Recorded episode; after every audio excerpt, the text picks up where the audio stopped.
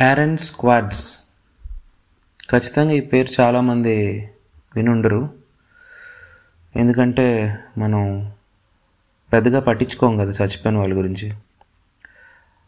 Yarn squads ఒక internet sensation. వాడు పన్నెండేళ్ళ వయసులోనే ప్రోగ్రామింగ్ని అవపోసలు పట్టి ఎ- ఎలా అంటే ఇప్పుడు ఒక ఆర్ఎస్ఎస్ వర్షన్ కో ఆధర్గా ఆర్ఎస్ఎస్ ఫీడ్ అంటాం మనం. మనకు వచ్చే డేటా కానీ వెదర్ రిపోర్ట్ కానీ ఆర్ఎస్ఎస్ ఫీడ్లో వస్తుంది. దాన్ని కో ఆధర్ చేశాడు వన్ పాయింట్ ఓ వర్షన్కి. అంతేకాదు మనం చిన్నప్పుడు యూస్ చేసిన రెడిట్ గుర్తుండి ఉంటుంది నైంటీస్ కిడ్స్కి.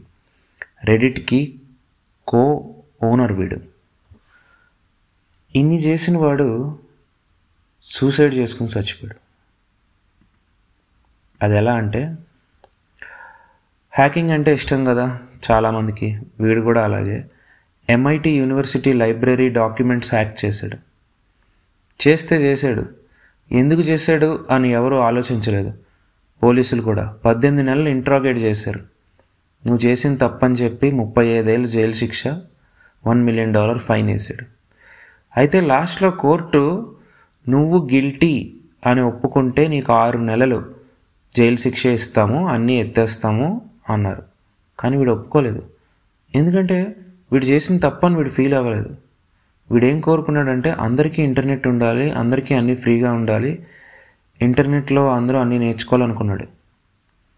అయితే రెండు రోజుల తర్వాత కోర్టు ఫైనల్ చేసింది order.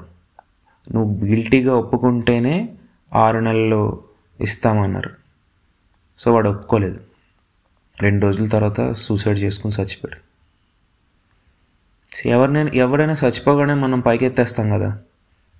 So internet hall of fame వాళ్ళు రెండు వేల పదమూడులో వీడికి life time honorary achievement award ఇచ్చారు.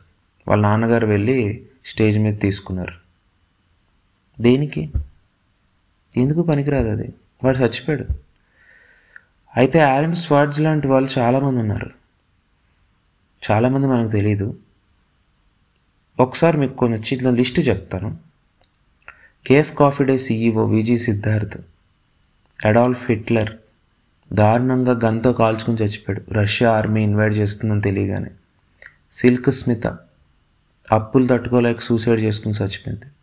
కల్పన కన్నడ యాక్ట్రెస్ అంటే మనకి వాణిశ్రీ గారు ఎలాగో కన్నడలో ఆవిడ అలాగనమాట పంతొమ్మిది వందల డెబ్బై తొమ్మిదిలో సూసైడ్ చేసుకుని చచ్చిపోయారు. అంతేకాదు మనందరికీ చిన్నప్పుడు ఎంతో ఇష్టమైన క్రిస్ బెన్వాట్. దారుణంగా పెళ్ళాం పిల్లల్ని కాల్చేసి వాడు కూడా సూసైడ్ చేసుకుని చచ్చిపోయాడు. ఇంతేకాదు మీరందరూ అనుకోవచ్చు ఈ సెలబ్రిటీస్కి ఒళ్ళుకోవ ఎక్కువ అలాగే చచ్చిపోతారని. లేదు. పవర్లో ఉండే ఇరాన్ ప్రెసిడెంట్ కూతురు కొడుకు కూడా సూసైడ్ చేసుకున్నారు. ఇరాన్ ప్రెసిడెంట్ కూతురు లేలియా పహ్లవి రెండు వేల ఒకటిలో సూసైడ్ చేసుకుంది.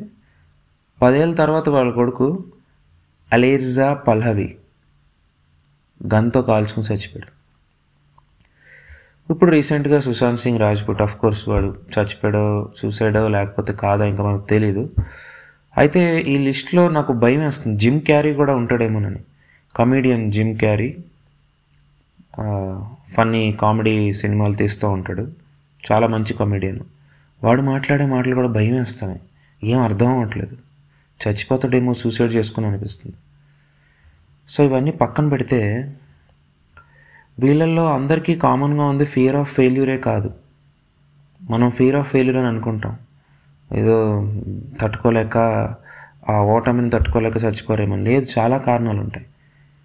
అవి మనం ఐడెంటిఫై చేయలేము వాళ్ళు చెప్పరు. చేసిన ఆ క్షణంలో ఆలోచించలేము కూడా. సో కానీ మీరు ఇప్పుడు ఆలోచించగలరు. సో మీ అందరికీ చెప్పేది ఏంటంటే బై మిస్టేక్ ఎప్పుడైనా మీకు సూసైడ్ చేసుకోవాలనిపిస్తే మాత్రం నేను చెప్పే ఒక్క విషయం గుర్తుపెట్టుకోండి. మన ఇండియాలో మూడు ఆశ్రమాలు ఉన్నాయి. ఓకే? ఫ్రీగా ఫుడ్ బెడ్ మెడిసిన్ ఇస్తారు. ఏం చేయక్కర్లేదు చిన్న చిన్న పనులు మొక్కలకు వాటర్ చేయడం పూజలు ఏవో చేస్తే హెల్ప్ చేయడం ఆ సామాన్లు తీసుకొచ్చి ఇక్కడ పెట్టడం. అంతే. ఆడవాళ్ళు అయితే వంట వండడం. మూడు ఆశ్రమాలు ఉన్నాయి ఆనంద్ ధామ్ ఆశ్రమం జోధ్పూర్లో ఉంది రాజస్థాన్. అన్నపూర్ణ ఆశ్రమం వారణాసి కాశీలో ఉంది. ఇది కాశీ టెంపుల్ ట్రస్ట్ వాళ్ళే రన్ చేస్తారు. మూడో ఆశ్రమం రామకృష్ణ మిషన్ ట్రస్ట్ వారణాసిలో ఉంది. సో దయచేసి ఎప్పుడైనా సూసైడ్ చేసుకోవాలనిపిస్తే ఈ సొసైటీ కొద్ది దూరంగా పారిపోండి. అంతేగాని చచ్చిపోద్దు. మీ ప్రాణం చాలా విలువైంది. అర్థమైందా? ఈ మూడు ఆశ్రమాలు గుర్తుపెట్టుకోండి. ఫ్రీగా ఫుడ్డు బెడ్డు మెడిసిన్ ఇస్తారు. అక్కడ ఉండండి. ఇంకా మనసు మారలేదనుకోండి అప్పుడు చచ్చిపోండి. అంతేగాని ఆవేశంలో ఏ నిర్ణయాలు తీసుకోవద్దు. దయచేసి